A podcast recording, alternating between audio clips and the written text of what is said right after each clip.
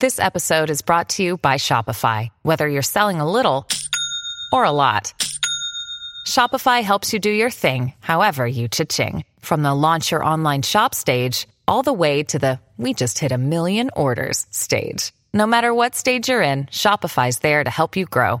Sign up for a $1 per month trial period at shopify.com slash special offer, all lowercase. That's shopify.com slash special offer.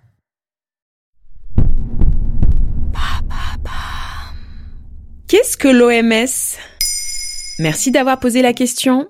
L'OMS, Organisation mondiale de la santé, est une agence de l'Organisation des Nations Unies créée pour s'occuper de la santé publique. Quand une pandémie mondiale se déclenche, comme c'est le cas avec le Covid-19, elle occupe donc un rôle de premier plan pour coordonner la lutte contre le virus. Pourtant, certains remettent en question son efficacité.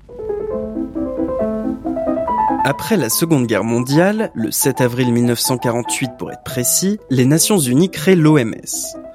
Son siège se situe près de Genève, en Suisse, et elle emploie aujourd'hui 7000 personnes à travers le monde. L'OMS est un leader international de la santé publique qui doit alerter face aux menaces sanitaires, combattre les maladies et améliorer l'accès aux soins, notamment dans les pays les plus pauvres. Parmi les principes fondateurs de cette organisation, on retrouve notamment le suivant. La possession du meilleur état de santé qu'il est capable d'atteindre constitue l'un des droits fondamentaux de tout être humain, quelle que soit sa race, sa religion, ses opinions politiques, sa condition économique ou sociale. En cas d'urgence, notamment d'épidémie internationale, l'OMS doit coordonner les actions pour empêcher la maladie de se répandre en faisant des recommandations basées sur les informations que les différents pays lui font remonter. Mais alors c'est à cause de l'OMS que la moitié de l'humanité est confinée? C'est ce que pensent certains, notamment Donald Trump qui accuse l'organisation d'être du côté de la Chine et d'avoir trop tardé à alerter quant à la dangerosité du virus. L'OMS est en effet informée le 31 décembre 2019 qu'un virus non identifié circule, mais elle ne déclare l'urgence sanitaire qu'un mois plus tard, le 30 janvier. Elle met aussi du temps à reconnaître l'utilité de limiter les déplacements internationaux.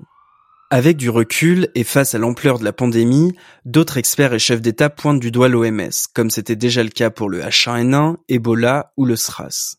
Les défenseurs de l'OMS répondent qu'il était nécessaire pour l'organisation de garder un lien amical avec la Chine, bien que celle-ci ait pu cacher des informations, pour la simple et bonne raison que c'était le seul pays à pouvoir recueillir et transmettre des informations sur ce virus.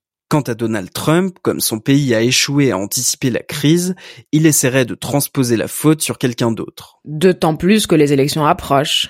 Si bien que le 14 avril 2020, le président américain décide de suspendre le financement qu'il accorde à l'OMS, plus de 500 millions de dollars, soit 15% du budget de l'institution. Un moyen d'affaiblir une organisation qui reste très importante pour les pays les plus pauvres. Et c'est là que se trouve le véritable problème auquel est confrontée l'OMS. Elle est soumise à la pression budgétaire et politique de ses pays membres et des fondations privées qui la financent, tout en étant dépourvu de pouvoir coercitif, donc d'autorité. Parmi les principes que l'on retrouve dans la constitution de l'OMS, il y a aussi le suivant. La santé de tous les peuples est une condition fondamentale de la paix du monde et de la sécurité.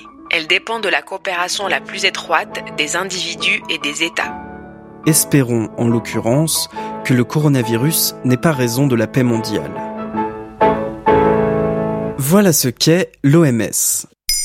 Maintenant, vous savez. En moins de 3 minutes, nous répondons à votre question. Que voulez-vous savoir? Posez vos questions en commentaire sur les plateformes audio et sur le compte Twitter de Maintenant, vous savez.